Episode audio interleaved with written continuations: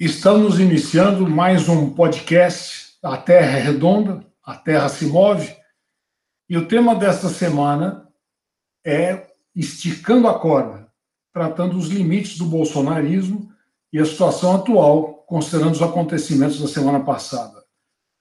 Nós vamos ter quatro blocos: a coalização bolsonarista, militar e judiciário e bolsonarismo, sistema político e mídia a oposição ao bolsonarismo. Participam desse nosso podcast o professor Leonardo Avritzer, Ciências Políticas da UFMG, professor Bernardo Recupero, do Departamento de Ciência Política da USP, e professor Ricardo Mussi, do Departamento de Sociologia da USP. E nós iniciamos com a palavra o professor Ricardo Mussi. Eu acho que podemos começar dando uma espécie de pontapé é, meditando um pouco sobre a coalizão que mantém o Bolsonaro no poder. É, esse tópico, eu acho que ele é muito importante e ajuda a, a compreender um pouco como nós chegamos numa situação que, vista aos olhos de qualquer pessoa sensata, é, é absurda. É, é kafkiana, é distópica, e é também, sobretudo, inaceitável é, genocida. Eu quero fazer uma analogia aqui com a passagem do, dos governos do PSDB para os governos do PT. É, a ciência política já mostrou isso muito, há uma obra clássica sobre isso do professor Armando Boito, e, em linhas gerais, sem entrar nos detalhes, concordando ou não com Armando em determinado ponto ou outro, nós sabemos que houve ali, ali, naquele momento, uma reconfiguração da coalizão no governo. Essa nova coalizão ela obteve uma, uma hegemonia e levou uma estabilidade política do país até 2012, 2013. E aí houve uma, uma transição, um enfraquecimento da hegemonia dessa coalizão, e nós tivemos aí uma situação de instabilidade que culminou no impeachment da Dilma Rousseff. Esse impeachment da, da Dilma, ele criou uma nova coalizão que se caracterizou, em grande parte pelo fato de que todas as forças sociais e políticas, exceto as que o PT representava, que a esquerda representava e representa, é, se juntaram. Então, essa coalizão ela fez a transição aí durante o governo Temer, com maior ou menor conflito interno, e ela se, se articulou de forma homogênea durante o processo eleitoral em 2018, que nós então tivemos isso que eu quero destacar, que foi uma coalizão eleitoral que continha todas as forças políticas e sociais relevantes, exceto aquelas do PT e da esquerda. Agora, é muito diferente o que aconteceu no poder porque a coalizão no poder, ela, ela, ela teria que impor uma hegemonia que não foi possível por conta de uma disputa. Né? Nós, nós sabemos, por exemplo, que na, na coalizão montada pelo Lula, é, pelo PT em 2002, forças antagônicas conviveram o grande exemplo que se dá é que no mesmo ministério estava o agronegócio e o MST. Já no governo Bolsonaro, é, rapidamente é, surgiram alguns dilemas que, né, nós, eu, eu, depois nas, nas, próximas falas, né, eu gostaria de destacar, que é, faz com que há uma instabilidade que leva a uma reconfiguração permanente. É um processo que não se cristaliza e que é, pode levar à própria, e isso está sinalizado como uma possibilidade, a própria desintegração do governo. Né? Quer dizer, algumas forças é, ainda se mantêm, é, digamos assim, como base de sustentação do governo, sobretudo o empresariado, os militares, os, as forças vinculadas aos órgãos de repressão do Estado. Outras forças se des, deslocaram. Né? É, o exemplo maior é dado aí pela saída do ministro Mandetta, que era o ministro do DEM. Né? Então, o afastamento do Maia em relação ao governo e do DEM é, se tornou maior. Né? O, a, a, o conflito entre Bolsonaro e, e os governadores, então, a, o distanciamento entre o Bolsonaro e o sistema político, o conflito com o Supremo e, portanto, em relação ao Judiciário. Então, há, surgiu uma série né, de movimentos que tornaram a, a, a, sustentação, a coalizão que sustenta o Bolsonaro, não é mais a coalizão eleitoral. Essa coalizão eleitoral se desfez, temos uma coalizão menor ainda, é, a outra era gigantesca, uma coalizão menor que, que ainda sustenta, mas essa coalizão ela está diminuindo de tamanho e perdendo força. Isso faz com que o Bolsonaro esteja numa atitude meramente, ao meu ponto de vista, é, defensiva, sendo acuado exatamente pelo enfraquecimento da coalizão que lhe dá base, que lhe dá sustentação. É isso.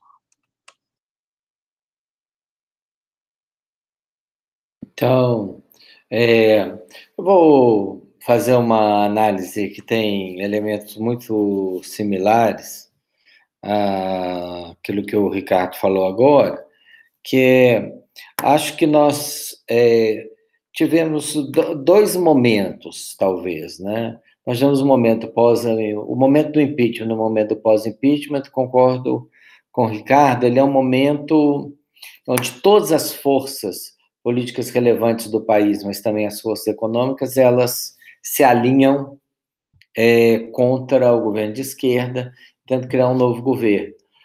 Mas o bolsonarismo, ele ele é uma radicalização desse movimento à direita com algumas mudanças importantes, né? Então, é, o centro político, especialmente o PSDB, é, perde muita centralidade é, nesse processo. Outras forças do centro político também, como o próprio PMDB, perdem muita, muita, muita centralidade. E o bolsonarismo acaba muito centrado em dois ou três atores são muito importantes, né? Ele acaba muito centrado em uma certa classe média conservadora da região sul e sudeste, é, corporações militares e togadas, né? Eu acho que é muito importante que vem junto com esse movimento que a gente pode chamar de lavajatismo, né? E militares, né? Então esses grupos são centrais e o mercado ou pelo menos uma parte do mercado com o Paulo Guedes. Esses grupos são os que governam o Brasil ao longo do ano passado, e assim, mesmo a, o fato de que eles têm uma hegemonia, a hegemonia deles é forte, eles foram perdendo apoios até é, agosto, entre janeiro e agosto do ano passado. Né? O que acontece, na minha opinião, é, no começo da pandemia, é uma fissura muito grande desse novo grupo, né? O grupo centrista, né? Apesar de a gente ter visto a entrevista na Folha de São Paulo do presidente do PSDB, é, acho que ontem, né? Dizendo que não era o caso de um impeachment, né? Assim, não dá para entender exatamente a posição do PSDB, né? Ele acha que não tem deterioração suficiente para pedir um impeachment, né? Curioso, né? O que fica a pergunta o que é deterioração política, né? O que são crimes do presidente, né? Mas se a gente pensar nas forças que sustentaram o Bolsonaro o ano passado, eu acho que as principais é, perdas do Bolsonaro estão na classe média e nas corporações togadas. Né? Eu acho que aí ele perdeu demais é, apoios. Né? O apoio da classe média era importante, né, que nem todos os setores da classe média paulista ou da região sul do Brasil é, estivessem com ele, né? existiam algumas diferenciações, mesmo assim, é, essa classe média ela tem muita visibilidade, muito papel no processo de formação da opinião pública, né? Então, é, a perda do apoio desse setor já no início da crise foi é, muito decisivo, né? Mas o mais decisivo em termos de capacidade de mobilização parece que acabou sendo os setores lavajatistas, né? É, por exemplo, o fim de semana da demissão do Sérgio Moro é o primeiro momento em um ano, mais de um ano que Bolsonaro e filhos perdem apoiadores nas redes sociais, né? O número de pessoas que saíram é, das redes sociais bolsonaristas foi maior do que o número de pessoas que entraram, né? Parece que uma diferença de mais de 80 mil apoiadores, né? Também é um momento no que o próprio Sérgio Moro consegue apoiadores, mas é mais do que isso, porque o Sérgio Moro, para bem ou para mal, ele volta a uma estratégia lavajatista que opera muito bem, né? Vide o desgaste que ela produziu em setores de esquerda, especialmente no Partido dos Trabalhadores, que é ele vai soltando aos poucos um conjunto de é, fatos, né, que na verdade vão criando um, um encadeamento negativo para é, os seus adversários nas redes sociais e na mídia, né? O Sérgio Moro é especialista nisso, fez isso com o Lula, fez isso agora, fez com Lula e a Dilma no início de março de 2016, fez isso agora com o Bolsonaro, com resultados é, parecidos. Ainda assim, né? Só é, minha análise é o, nós ainda estamos numa conjuntura de equilíbrio, né? Então, nós tivemos mudanças, se a gente pensar em termos de pesquisas de opinião pública. Mudança principal é de que as pessoas que achavam, é, um grupo que achava o governo Bolsonaro regular, agora acha que ele é ruim e péssimo, né? O Bolsonaro ainda, no começo de abril, tinha maioria entre aqueles que achavam que não era o caso de pedir uma renúncia, né? Pesquisa Datafolha da primeira semana de abril, agora é completamente dividido, metade quer a renúncia, ou quer a saída do Bolsonaro, a outra metade não quer, mas ele continua se sustentando em alguns grupos, né? Grupos religiosos, grupos mais conservadores dessa classe média branca, mas também, ao que parece, os grupos que receberam o, o auxílio, é, para, o auxílio de 600 reais durante o início da pandemia, eles passaram, ainda que não seja verdade, mas eles identificam esse auxílio com o governo, né? Não perceberam que o Congresso Nacional teve papel e a esquerda tiveram papel fundamental no aumento do valor, né? Essas questões não foram muito bem noticiadas, eles não percebem e alguns desses grupos se aproximaram e também fazem parte da sustentação do bolsonarismo. Então, nós continuamos numa conjuntura em que o bolsonarismo avança todos os sinais, não, é mais, não são mais amarelos, né? avança todos os sinais vermelhos, se a gente pensar que aconteceu na frente do STF ontem, ou algumas semanas atrás, com tochas, né, e outras coisas, né, mas é, ele recebe reações, ele perde apoios, mas ele não entra num processo de desagregação acelerada, né, como a gente poderia, por exemplo, comparando, a gente poderia dizer que o governo Dilma Rousseff entrou no processo de desagregação acelerado nos primeiros meses de 2016, o que, na verdade, acabou permitindo o impeachment. A gente não vê, na minha opinião, essa desagregação acelerada do governo Bolsonaro.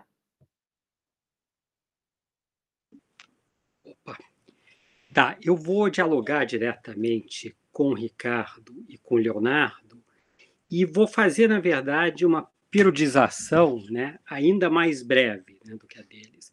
Ou seja, não começo a fazer a minha análise a partir da, do impeachment, do golpe parlamentar de 2016, mas nas eleições né, de 2018. Isso até por, levando em conta que talvez um dos fatos políticos mais relevantes da semana que passou foi a, recria a criação né, do, do novo Ministério das Comunicações e a nomeação é, como ministro né, do genro do Silvio Santos, né, é, deputado, acho que Fábio Faria. Né. O, é interessante pensar nas eleições de 2018 como né, o Bolsonaro foi eleito, né, em boa medida, com base né, num discurso antipolítica. Um discurso antipolítica né, que, na verdade, é, era voltado né, especialmente contra o PT, contra aquilo né, que, de alguma maneira, foi identificado com o chamado petrolão, mas que também afetou né, fortemente né, o centro ou a centro-direita, né, pensando o, o, PSDB. E, nesse sentido, né, um dos pontos até mais é, significativos da eleição de 2018 é como o resultado eleitoral foi especialmente ruim para o PSDB. O PSDB, nas eleições, nas eleições, foi praticamente dizimado. Os resultados do PT não foram tão ruins. Né? Em termos de bancada na Câmara, ainda elegeu né, a maior bancada, um deputado a mais do que o partido então do Bolsonaro, o PSL. É, nesse discurso antipolítica, o Centrão né, era um alvo né, decisivo, né, importante, né, justamente na crítica ao toma lá da cá, e, ao mesmo tempo, né, também, né, o Bolsonaro insistia muito, sugeria uma imagem, uma certa imagem austera, o que, no fundo, aparecia na promessa que se teria 15 ministérios durante o governo dele. Isso tudo foi revertido. Mas a gente pode passar para outra questão, que talvez seja a realmente mais relevante, que é justamente da coalizão né, que elegeu o Bolsonaro e como é que ela fica hoje, que na verdade foram questões que tanto o Ricardo como o Leonardo é, discutiram, trataram. Eu diria, de uma maneira não muito rigorosa, que a coalizão do Bolsonaro foi formada basicamente a partir do núcleo de extrema-direita que se pode identificar com ele, que agregou justamente setores lavajatistas, né, com forte apelo nas camadas médias, o mercado financeiro, né, de alguma maneira identificado especialmente lá com Paulo Guedes, também, né, além deles, né, é, setores pentecostais, né, com apelo entre setores populares, uh, e grupos né, militares né, é, desgostosos com a chamada Nova República, especialmente é, com uh, talvez a Comissão da Verdade. Uh, o que muda? O que mudou foi, em particular, né, é a pandemia a crise do, do coronavírus. E é até interessante, né, eu vi alguém talvez dizendo que se pode falar no governo Bolsonaro um AC e um DC, o antes né, de coronavírus e o depois do coronavírus. A reação do Bolsonaro ao coronavírus, em especial, precipitou muitos acontecimentos né, e levou ao afastamento de setores importantes dessa coalizão. Tanto, né, se a gente for pensar o ministro Mandetta, né, da Saúde, como o ministro Moro. Agora, há uma incorporação de um elemento novo né, nessa coalizão, por assim dizer, né, uh, e difícil de tratar e difícil de saber exatamente que, qual vai ser o resultado, que é justamente o chamado centrão. Né? Então, é, eu acho que o que estamos vivendo, né, o que vai, a, a, o caminho que se abre daqui para frente, em boa medida, é ver como nessa heterogênea coalizão, como todas, né, coalizões políticas, né, instável, em particularmente estável, com a incorporação desse elemento novo, como essa coalizão uh, se mantém ou não. Né? Então, acho que é isso. É, eu acho que o Bernardo, é, usual nele, né, fez uma síntese é, muito precisa né, das nossas é, ponderações, acrescentando, obviamente, novos elementos que eu quero já agora, então, é, dar continuidade, digamos assim, abordando aí nesse tópico a relação entre o movimento bolsonarista, o judiciário e os militares. É? Quer dizer, uma, uma coisa que eu tenho chamado a atenção é o símbolo da campanha do Bolsonaro, a arma. Né? Quer dizer, a arma, ela é, tinha ali no, na campanha né, já um aspecto que, que poderia ser simbólico, né, de uma atitude é, dura, digamos assim, em relação aos adversários, né, um chamado para a guerra. Né, e isso atraiu também todos aqueles setores que se vinculam ao, ao, às forças coercitivas da sociedade. Né. Quer dizer, é, essas forças coercitivas, para usar lá o, né, de uma forma meio distorcida o conceito do Durkheim, né, elas passam desde a dominação direta usando da violência, então, quer dizer, todas aquelas pessoas que usam arma, né, elas se identificaram com, com o Bolsonaro. Né, é, são a base, digamos assim, mais sólida dele. Isso já desde antes, porque o Bolsonaro era um representante da bancada da bala, né? mais do que das outras bancadas que foram é, agregadas secundariamente. Né? Mas as forças repressivas, em geral, o lavajatismo, como o Bernardo chamou, né, os militares já faziam parte de, desse primeiro movimento, né, e até mesmo a, aqueles condutores, né, que o Bolsonaro também se, pro, se propunha ser um líder, um mito, como ele, ele construiu esse termo, né? um líder de uma massa com a qual também o pastor se identifica. Né? O, o modelo do, do líder do Bolsonaro, é claro que tem a ver com Mussolini, Hitler, que é um repertório clássico disso aí, que também é um momento que a escola de Franklin estudou lá nos Estados Unidos, né, o, o, os pastores Martin Luther. É, o, o Adorno escreveu um livro sobre o pastor que tinha um programa radiofônico que pregava ideias fascistas. Né? Então, é, esse link é, faz parte da base de formação do próprio Bolsonaro. Ele frequentava os programas de TV, então a manipulação do auditório, né, não é à toa que o Silvio Santos é um dos ídolos dele, mas também pela indústria cultural e também essa a manipulação via púlpito né, dos pastores. Então, é, surgiu aí, eu estou apenas tentando mostrar a liga que há entre esses setores que o, o Bernardo acabou de é, enumerar. Né?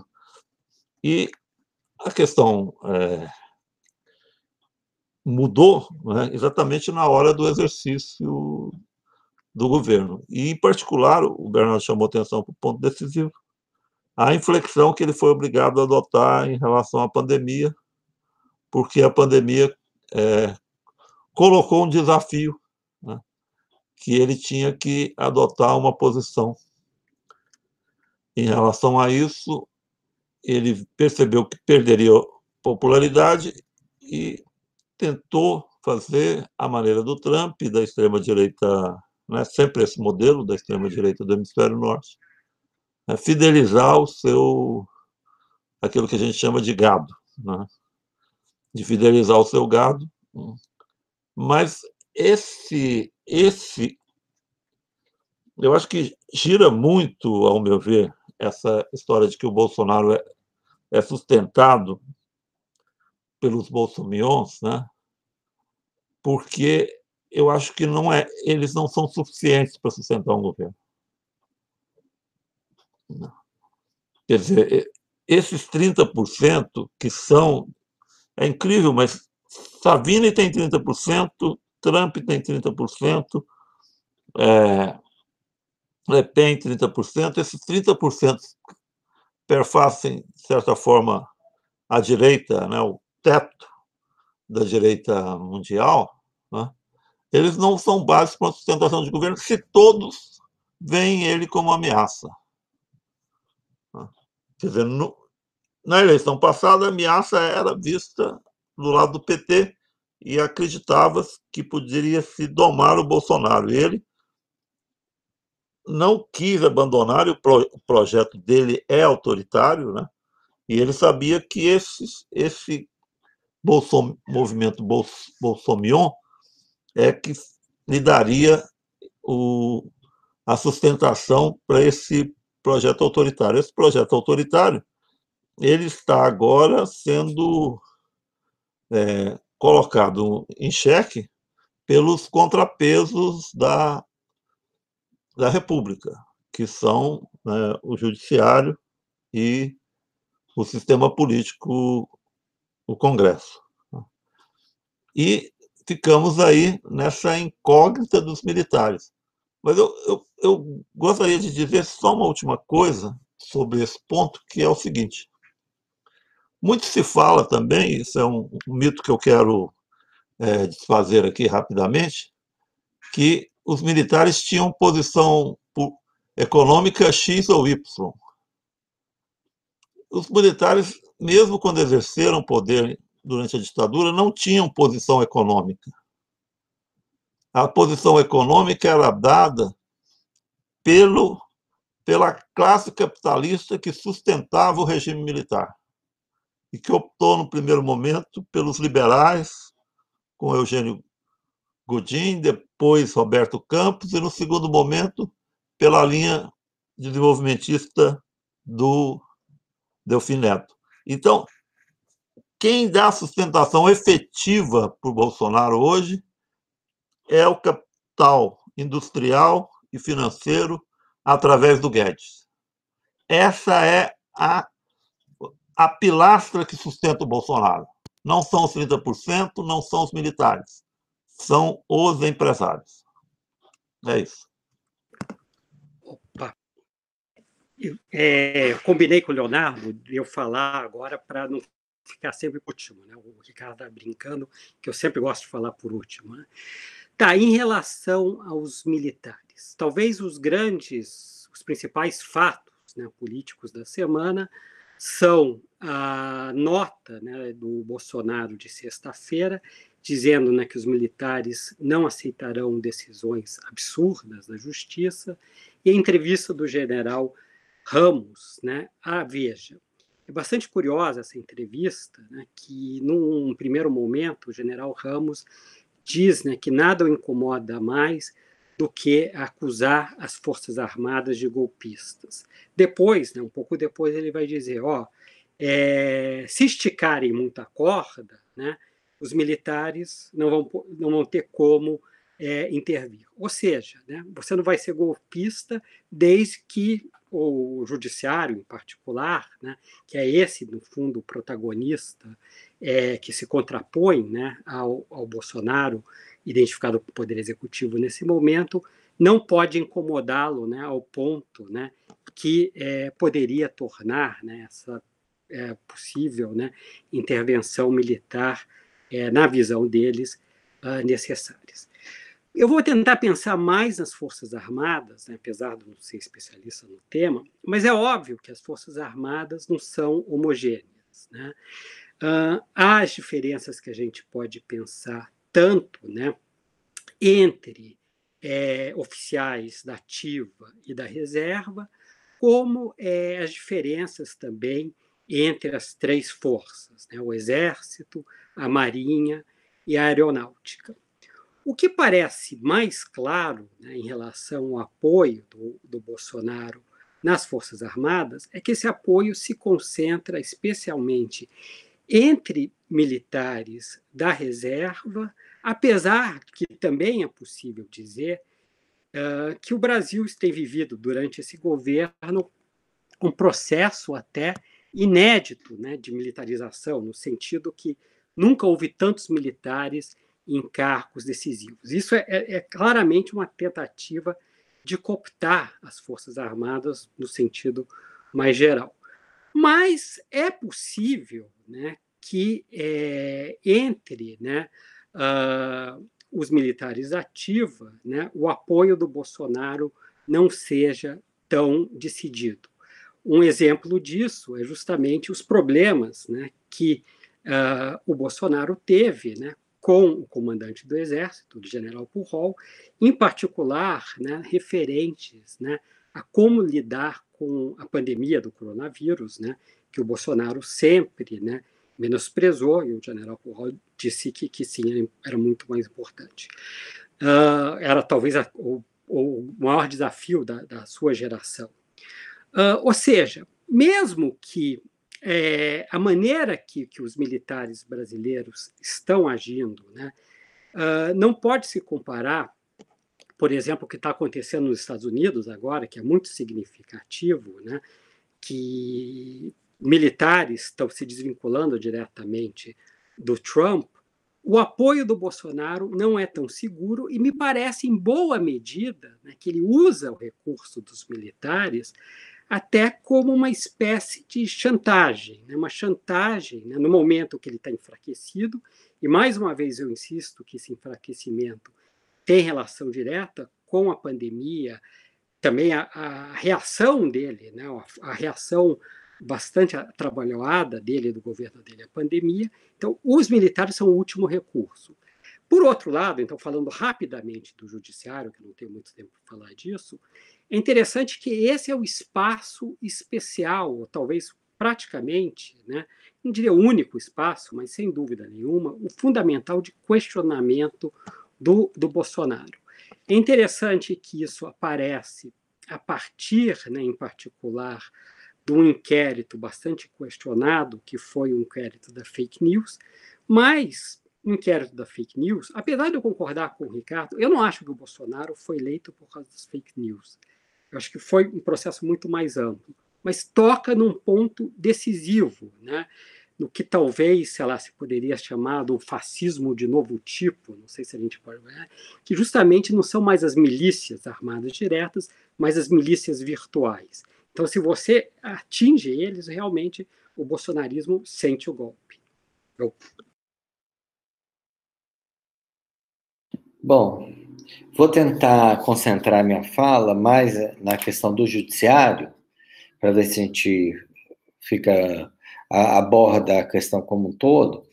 É, o ano passado, acho que a gente pode dizer, é, partindo da, da questão colocada pelo Ricardo, de que as, os pesos e contrapesos da República foram acionados contra o bolsonarismo, talvez assim, desde quase do início do seu governo, ainda assim, eu, eu acho que é possível dizer que o ano passado o Congresso foi muito mais ativo contra o Bolsonaro do que o Supremo Tribunal Federal, né? Sim, a gente teve diversos episódios.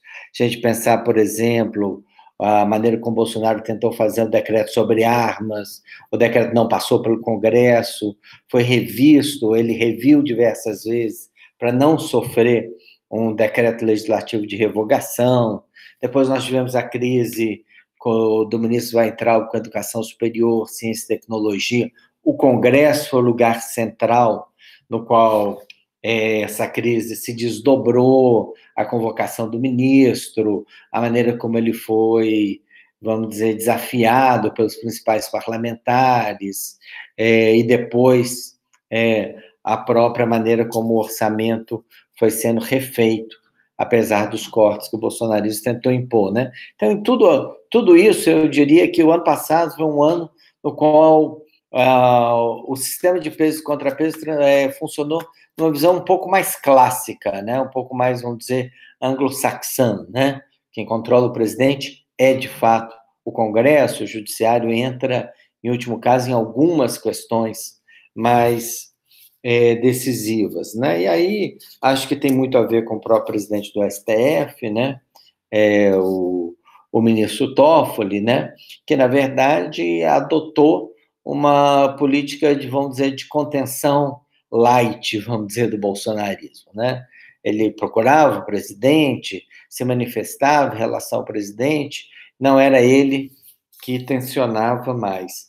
É, a crise do coronavírus mudou essa configuração né? ainda que o primeiro momento foi um momento no qual o Congresso, especialmente o Maia, e os democratas tiveram muito papel, né, mesmo porque o Mandetta, né, não que o Mandetta fosse um democrata clássico, né, na verdade ele é dessa família do Mato Grosso do Sul, os Trades, né, ele é primo deles, é a oligarquia mais famosa, a política mais famosa do Rio Grande do Sul, e eles são diversos partidos, mas mais ligados até ao PMDB, ao PTB do que aos democratas, né, mas por uma série de motivos, né, o Mandetta mudou, é, de partido, ele estava nos democratas, recebeu o apoio do, do Maia e do Alcolumbre no primeiro momento, e a crise teve essa, o Congresso teve um primeiro momento de, de contenção do Bolsonaro pela via, vamos dizer, mais clássica,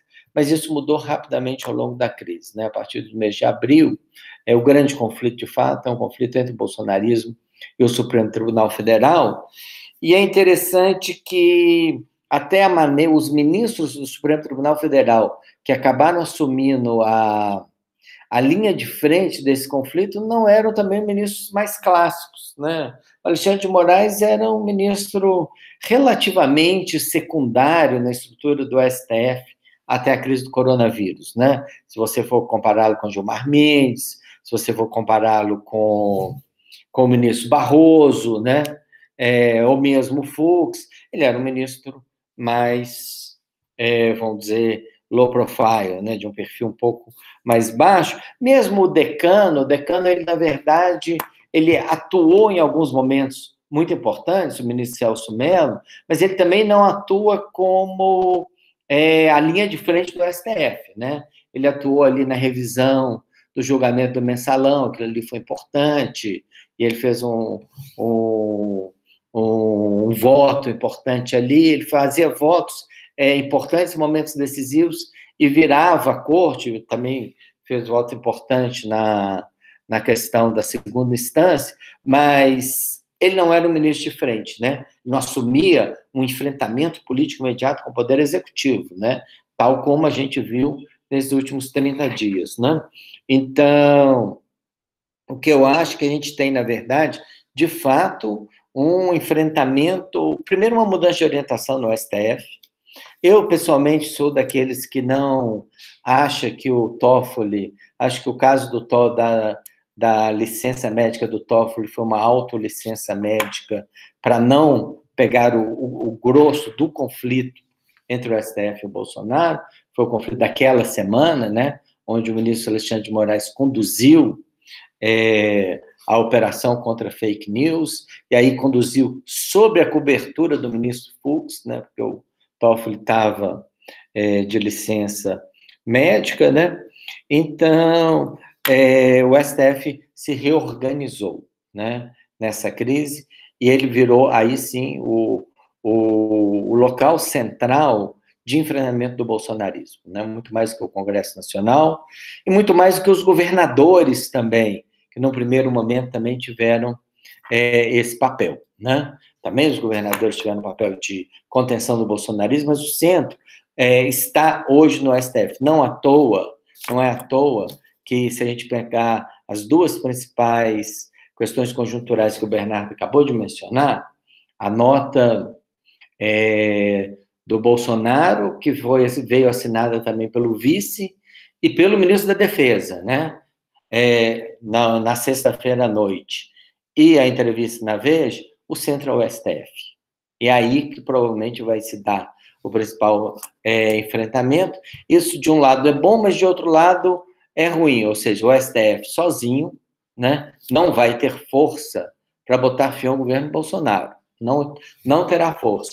Mas provavelmente, em algum momento, o Congresso Nacional vai ter que se reposicionar nessa questão e aí a gente tem que ver como que vai se dar esse conflito militares-judiciário. Bom, então eu passo agora ao próximo tópico, que é diz respeito à posição do Bolsonaro em relação ao sistema político. É, há aí uma ambiguidade, né?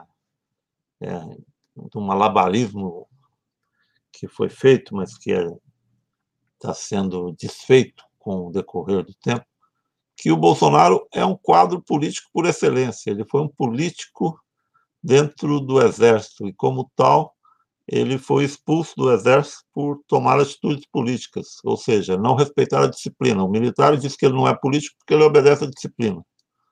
Ah, depois, ele foi, por 28 anos, deputado e se apresentou como antipolítico, tendo sido deputado, os filhos sendo de, todos eles deputados, né? os três né, deputados ou vereadores. É, então, ele conseguiu esse malabarismo de se apresentar como um antipolítico, sendo é, uma, uma encarnação do político. Só que é uma encarnação no nível baixo. O Aécio era uma encarnação ao nível alto. Né? O neto do, do ex-presidente, do governador de Minas, presidente do Congresso, da cúpula. Bolsonaro é, é, é, é, o, é, o, é, o, é o piso, aquele que foi candidato a presidente da Câmara e teve quatro votos e não teve nem o do filho que viajou, preferiu viajar para Israel. Mas é, esse, eles se compuseram, né? O Bolsonaro era visto como um deles, eles se compuseram em termos da eleição. Mas aí, to, todas essas forças que o Bernardo chamou atenção e que eu também quis demarcar nessa distinção entre a coalizão de governo e a coalizão eleitoral. Então, tinha duas forças muito antagônicas aí nessa coalizão eleitoral, que é o sistema político e o lavajatismo esse setor do judiciário que nós podemos chamar de lava-jatismo, que eles tinham é, um, uma batalha de vida ou morte, porque o programa do Moro, né, que ele anunciou naquele famoso texto que ele escreveu lá em, no início dos, dos anos 2000, né, sobre a operação é, italiana, que levou à derrocada do sistema político italiano, né, de certa forma, aquele programa já apontava e foi lido pelo judiciário como uma substituição de quadros.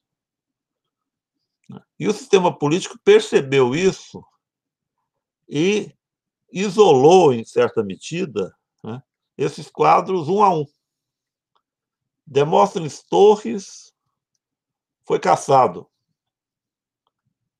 é, é raro o Congresso caçar alguém. Né? Pedro Tasques também é, foi caçado. Agora, nessa legislação, perdeu o, o cargo do Senado a política do Mato Grosso, conhecida como Moro de Saias.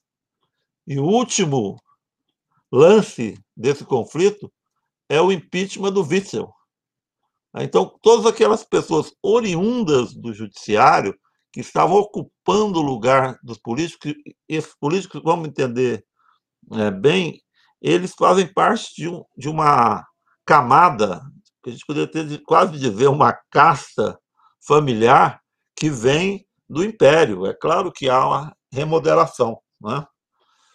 E, de certa forma, isso abriu caminho para a, a, a saída do Moro do, do, do governo abriu caminho para uma aproximação entre o sistema político e o Bolsonaro. Né, e, e, de certa forma, talvez tenha sido um cálculo que ele tenha feito, né? é, isso teve o colamento com a nomeação para ministro do deputado Fábio Faria, que é um autêntico. Ele está na mesma linhagem do Aécio. Né? Ele também é muito próximo a figura dele com a do Aécio, também ele, ele é filho de governador, foi eleito jovem devido às influências da família, é um bom vivan, namorava estrelas de TV, participava de, de festas e casou com a filha do Silvio Santos. E aí ele fez uma junção. Quer dizer, o Bolsonaro escolheu, né, ele é um verdadeiro achado, para o Ministério das Comunicações, que é um ministério crucial. Né, basta pensar nos anos 90, né, esse ministério foi ocupado por Antônio Carlos Magalhães, que era o grande líder do PFL e tinha vínculos com a Globo, e depois por Sérgio Mota, que era o cara mais importante do, do PSDB, o cara que construiu o projeto que levou o Fernando Henrique ao poder. Né? E ele, né, Fábio Faria, né, ele é um representante do sistema político Tucur, né, e, ao mesmo tempo, ele faz parte, por conta desse casamento, agora, daquelas tais seis famílias que dominam a comunicação no Brasil. Então, tem muita gente que fala: ah, a Globo foi prejudicada. Não, é o contrário. Agora, um dos seis está lá, e essas seis famílias são um cartel.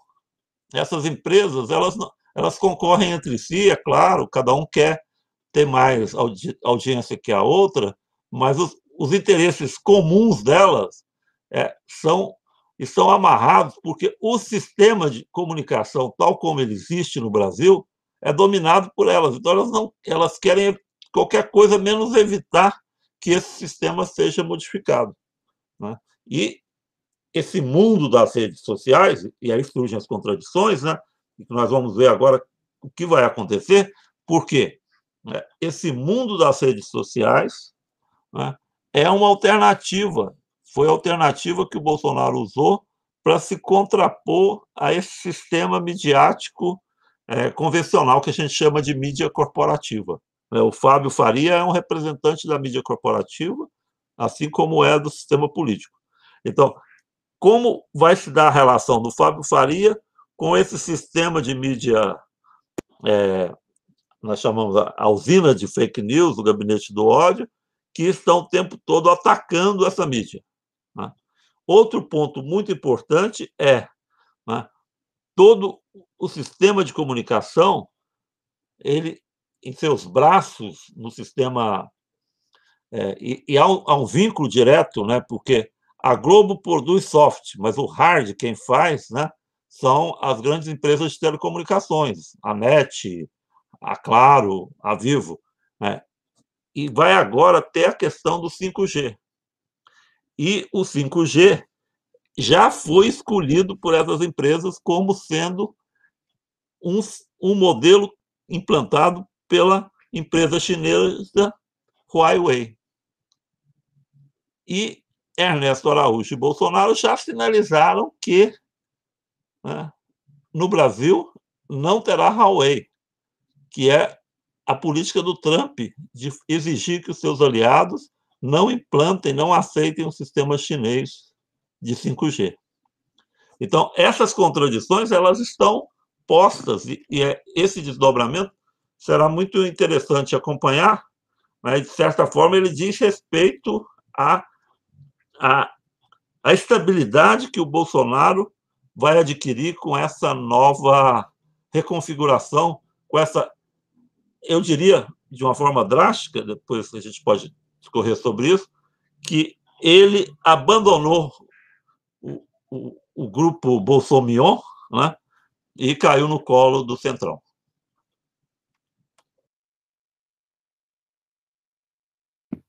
É, vou pegar por alguns lados essa questão do bolsonarismo do sistema político. Em primeiro lugar, né, fazendo aí uma pequena propaganda, sabe, Ricardo? E Bernardo.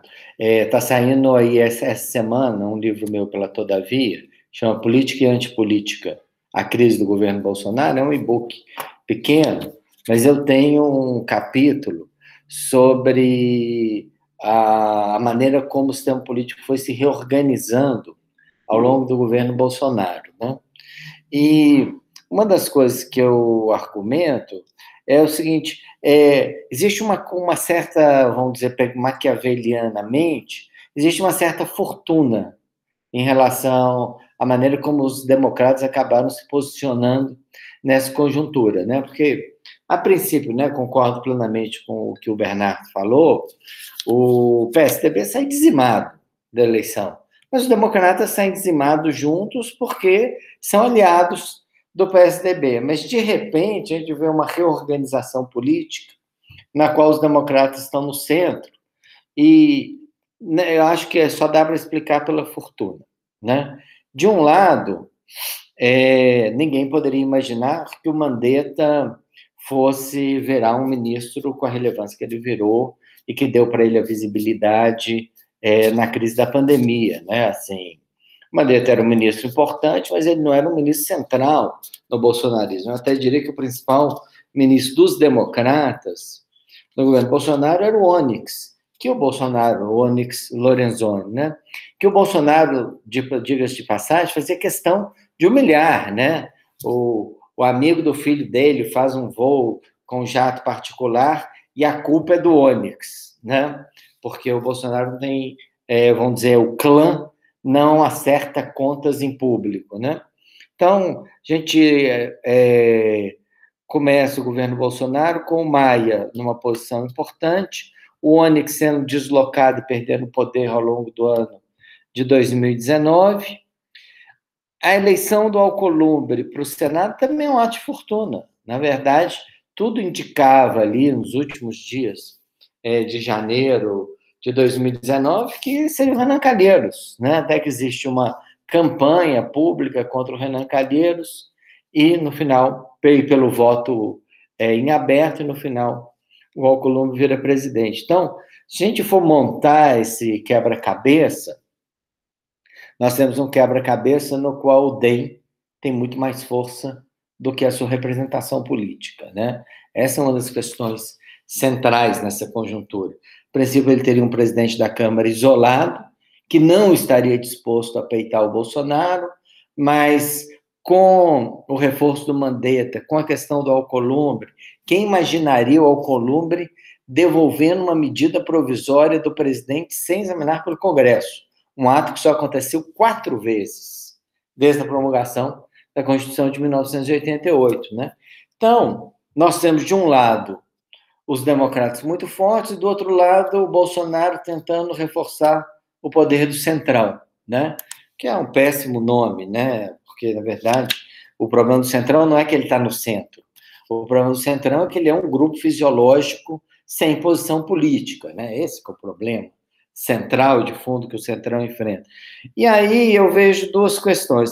Se a gente pensar o Centrão pelas suas forças, é, vamos dizer, tradicionais, né? O Ciro Nogueira, Valdemar Costa Neto, o Kassab, né? Essas são as pessoas que cá entre nós, a presidente, a ex-presidente Dilma procurou e contou com eles para derrotar o impeachment, né? E, na verdade, a gente pode saber o seguinte: eles, então, vamos dizer, pelo menos, se, se é, como diz o Pedro Nava, né? A experiência foi um farol virado para trás, né? É, eles não são capazes de deter um processo de impeachment, né? Então, que eu, eu acho que o Bolsonaro já entendeu isso. Ele se reforçou com essas pessoas, colocou elas em cargos centrais, mas o Ciro Nogueira ele não leva nem, nem os deputados do Piauí, né? O, o Kassab também não, não acho que ele tem liderança real na Câmara. Então, agora ele começou a tentar é, se aproximar da mídia mais tradicional, né?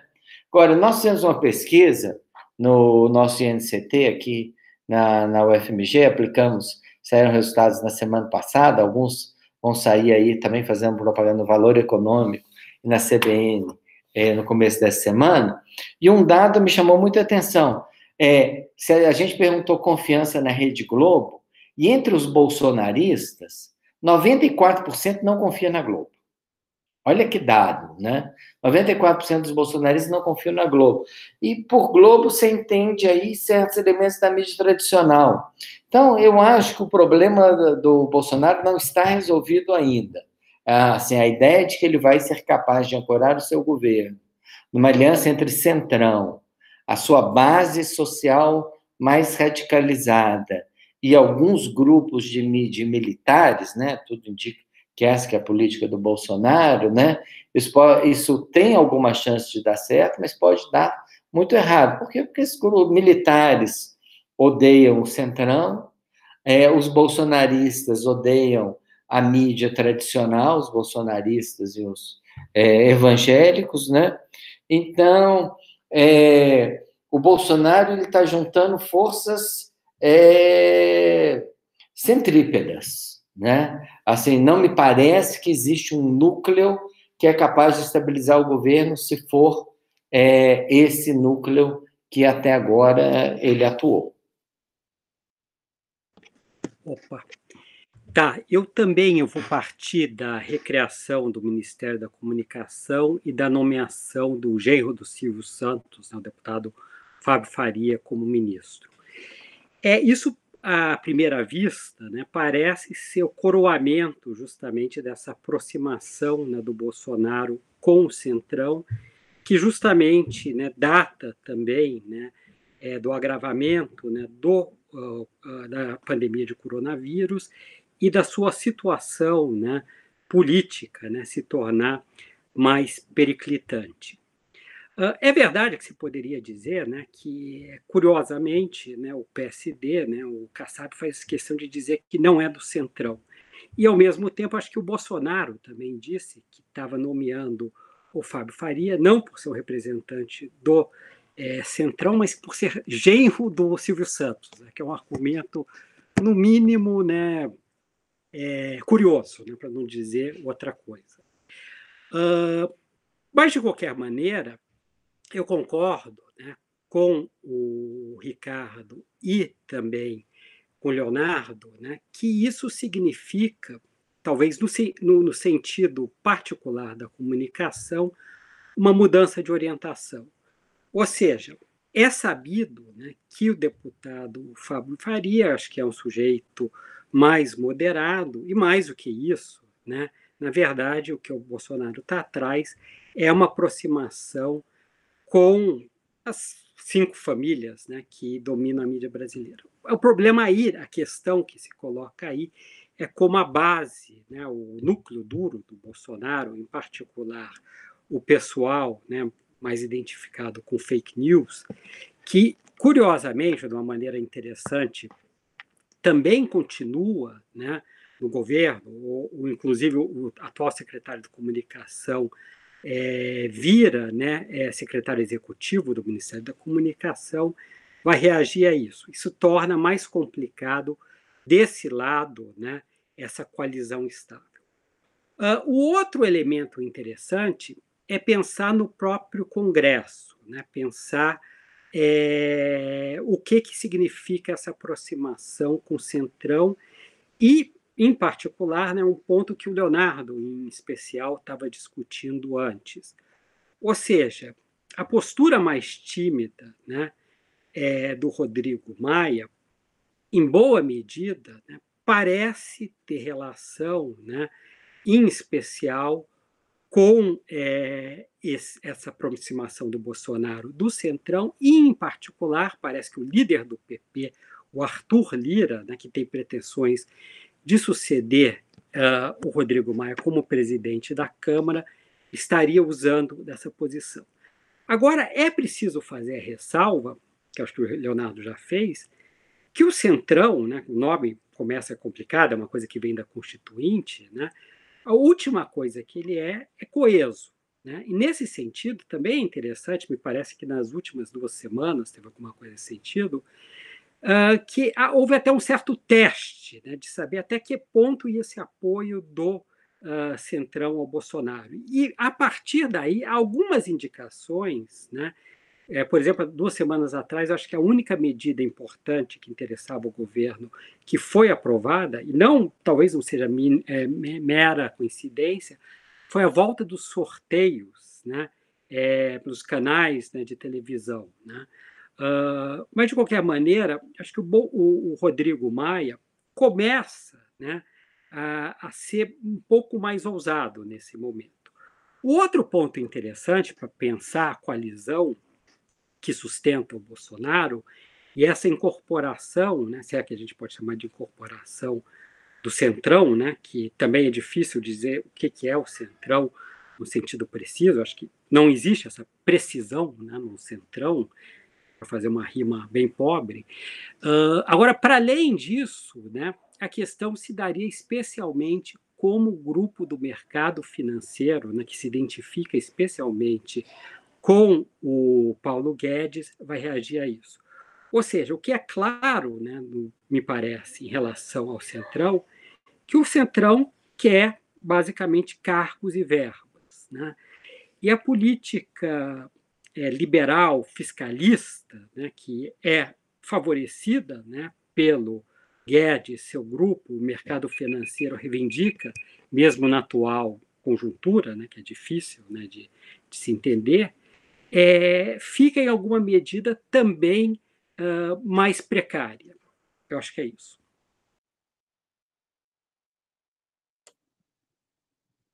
Eu acho que agora, já que né, nós avançamos aí, né, nunca é suficiente o tempo, nem dada a complexidade das questões, mas nós avançamos aí numa, né, numa certa determinação da coalizão eleitoral e da coalizão que sustenta das modificações. Então, fica mais fácil a gente passar para esse último tópico, que é o da oposição ao Bolsonaro. Então, para entender bem né, a força da oposição, é necessário saber né, medir bem, e é isso que nós fizemos até agora, é, qual é a força de sustentação do Bolsonaro. É claro que o, o sistema político não é interessado na manutenção do Bolsonaro, embora foi, num certo momento, né, é, o responsável pela sua eleição e se aliou a ele né, inclusive por medida de sobrevivência. Foi bem claro que muitos políticos, né, como o próprio Dória, colou no Bolsonaro para ser eleito é, governador. Né? Então, é, essa é uma força de oposição. O Supremo ele é também uma força de oposição na medida em que o Supremo ele é uma instância intermediária entre o corpo político e entre o sistema político e o sistema judiciário. Porque os membros do Supremo são escolhidos pelo corpo político, pelo presidente e aprovado pelo Congresso, em particular pelo Senado. Historicamente, no Brasil, foram políticos ou grandes juristas com vínculos políticos que ocuparam o Supremo. E o PT, com a sua visão do mundo corporatista, é que tentou alterar isso, acreditando que a corporação judiciária seria uma forma de uma, uma aliada do PT na sua luta contra as oligarquias políticas. E aí deu a, a corporação judiciária se voltou contra o próprio PT como seria de se esperar, né? como era previsível e foi anunciado já de saída por muitos, em especial pelo Zé Dirceu, né? a primeira vítima disso. Então, é interessante notarmos na linha de frente, no momento atual, né, eu retomo aqui o que o Leonardo chamou de uma reconfiguração interna do Supremo, na linha de frente na luta contra o Bolsonaro, estão ministros que foram indicações políticas puras e não corporativas. Né? Celso de Barros, indicado pelo Sarney, pelos seus vínculos com o MDB. Marco Aurélio Melo, indicado pelo Collor, primo, membro do sistema político quase. Gilmar Mendes, que era um quadro do PSDB, era o homem da AGU do Fernando Henrique. Alexandre de Moraes, que era secretário do governador Alckmin e ministro da Justiça de Temer. E também, né, a gente diria, aí nessa. O Toffoli, que também era da AGU do Lula, que foi a, indica, a, a única indicação política do governo Lula. Né. E o Lewandowski, que não está ocupando um papel de frente, mas nós sabemos qual é a posição dele, que também não é do quadro corporativo, era um professor universitário, um representante dos intelectuais da universidade no, no Supremo. Então, o Supremo tem essa dimensão de que ele é quase um braço do sistema político. Quer dizer, então, o ponto decisivo, eu insisto nisso, quem sustenta mesmo o Bolsonaro, porque o Centrão pode apoiar o Bolsonaro como apoiou a Dilma. Ou seja, eles já estão lá ocupando o cargo e quando mudar a presidência, os cargos já estão lá na mão deles. Então, para eles não vai fazer diferença, porque o novo governo vai ser posto por eles. Então, eles não vão perder os cargos que eles têm. Então, o fato deles terem cargos é irrelevante para a estabilidade. Mas a novidade que nós estamos vendo, eu acho, né, desde a pandemia, é que a aposta do Bolsonaro foi errada, isso já foi destacado muito aqui, e ele passou a ter uma, uma ação defensiva, porque ele está sob uma dupla ameaça. O inquérito do, do, conduzido pelo Alexandre de Moraes pode apontar para um crime de responsabilidade que permite ao Congresso abrir o um impeachment, e o inquérito que agora foi ressuscitado, não por acaso, no, no Tribunal Superior Eleitoral, pode caçar a chapa. Então, todas essas declarações são nesse sentido de que o Bolsonaro está dizendo não vamos, não vou aceitar isso. Né? Mas é claro que isso é uma declaração de princípio, porque isso não é dado de antemão, não vai ser dado assim. É tudo um processo. Quer dizer, se as provas vierem, forem robustas, a sociedade toda se voltar, o Bolsonaro não, não terá mais como usar essa política de intimidação. Né? Então, esse, é, digamos assim, é um ponto. Então, a base última de sustentação, a principal, eu insisto, ainda é o empresariado, que ainda acredita que o Bolsonaro vai cumprir aquilo que parece a sua obsessão, acabar com os direitos sociais e os direitos trabalhistas no Brasil. E isso configura até a questão da oposição da frente, porque há, há uma certa frente encarnada no movimento Juntos que quer manter essa política de é, destruição dos direitos sociais. E é contra ela que o Lula e o PT, de certa forma, se insurgiram. Mas acabou de surgir uma notícia agora, que eu quero até comunicá-los, de que o Monsueto pediu demissão. Se isso é verdade, significa que uma parcela ponderável do empresariado né, está também começando a abandonar o Bolsonaro. A Fiesp já está tendo movimentos, né, declarações, entrevistas com Piva, artigo do vice-presidente, querendo afastar essa proximidade do SCAF com Bolsonaro. Essa proximidade do SCAF com Bolsonaro ela não é tão orgânica assim quanto parece, porque o SCAF é um inimigo pessoal do Dória. E por conta disso ele se aliou ao Bolsonaro para estratégia política. Não quer dizer que a Fiesp, o grosso do empresariado, concorde com os rumos do, do governo Bolsonaro. O que tem lógica, porque se nós pensarmos, quando veio o Guedes para o governo, ele trouxe todo o pessoal do Rio de Janeiro. É a primeira vez em muitos anos que não tem paulistas comandando o Ministério da Fazenda. Então, é, essa é uma questão também que eu acho que vale a pena acompanhar. E aqui eu encerro a minha participação. Tá.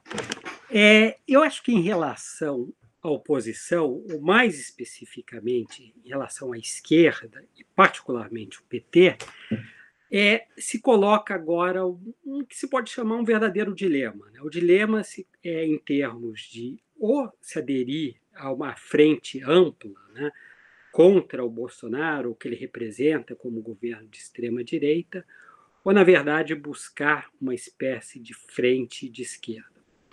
Por que, que eu acho que esse dilema é real? No fundo, a resistência a governos de extrema-direita, sei lá, até de alguma maneira aproximados ao fascismo, como do Bolsonaro, justificam né, frentes amplas. Por outro lado, é possível também dizer, agora sim, recuando, né, a, pelo menos desde o impeachment, o golpe parlamentar, dê o nome que se queira dar, que o, o, a principal motivação desse movimento né, político, no sentido amplo, foi, na verdade, né, uh, de alguma maneira, frear os pequenos avanços, né, que me parece, é, sociais que estavam ocorrendo com os governos do PT E talvez o principal né, exemplo disso, onde isso apareceu de, até de maneira mais clara, né, foi o aumento do salário mínimo. Então, desde 2016, isso não foi questionado, e a Frente Ampla, talvez até pela sua própria natureza, uh, não vai colocar esse problema né, de uma maneira tão direta, tão frontal.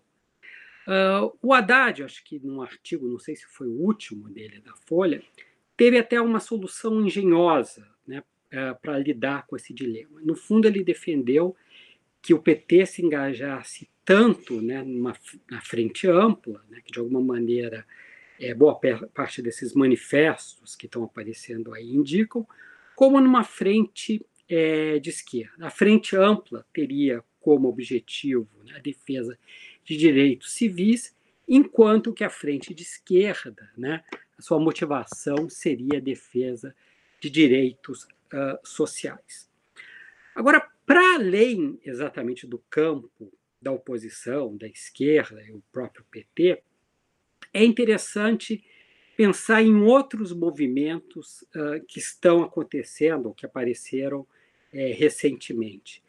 Algo que eu achei bastante significativo foi o anúncio, né, pelo ministro Paulo Guedes, uh, do que ele chamou do programa Renda Brasil. Na verdade, isso é muito pouco claro do que, que, seja esse programa Renda Brasil. Acho que basicamente se fala na unificação de difer diferentes programas oficiais, inclusive, né, é, o Bolsa Família, né, a gente não sabe até que ponto, né? no fundo, isso não representa é, mais um, uma renda mínima, né? como de alguma maneira a pandemia é, colocou na agenda, né? uma questão o senador Suplicy sempre se bateu, quase como uma espécie de renda mínima dos tolos, se vocês quiserem. A gente poderia até usar um pouco essa imagem. Mas, de qualquer maneira, pode representar um movimento é, no sentido de procurar fidelizar justamente né, os setores né, populares, né, em particular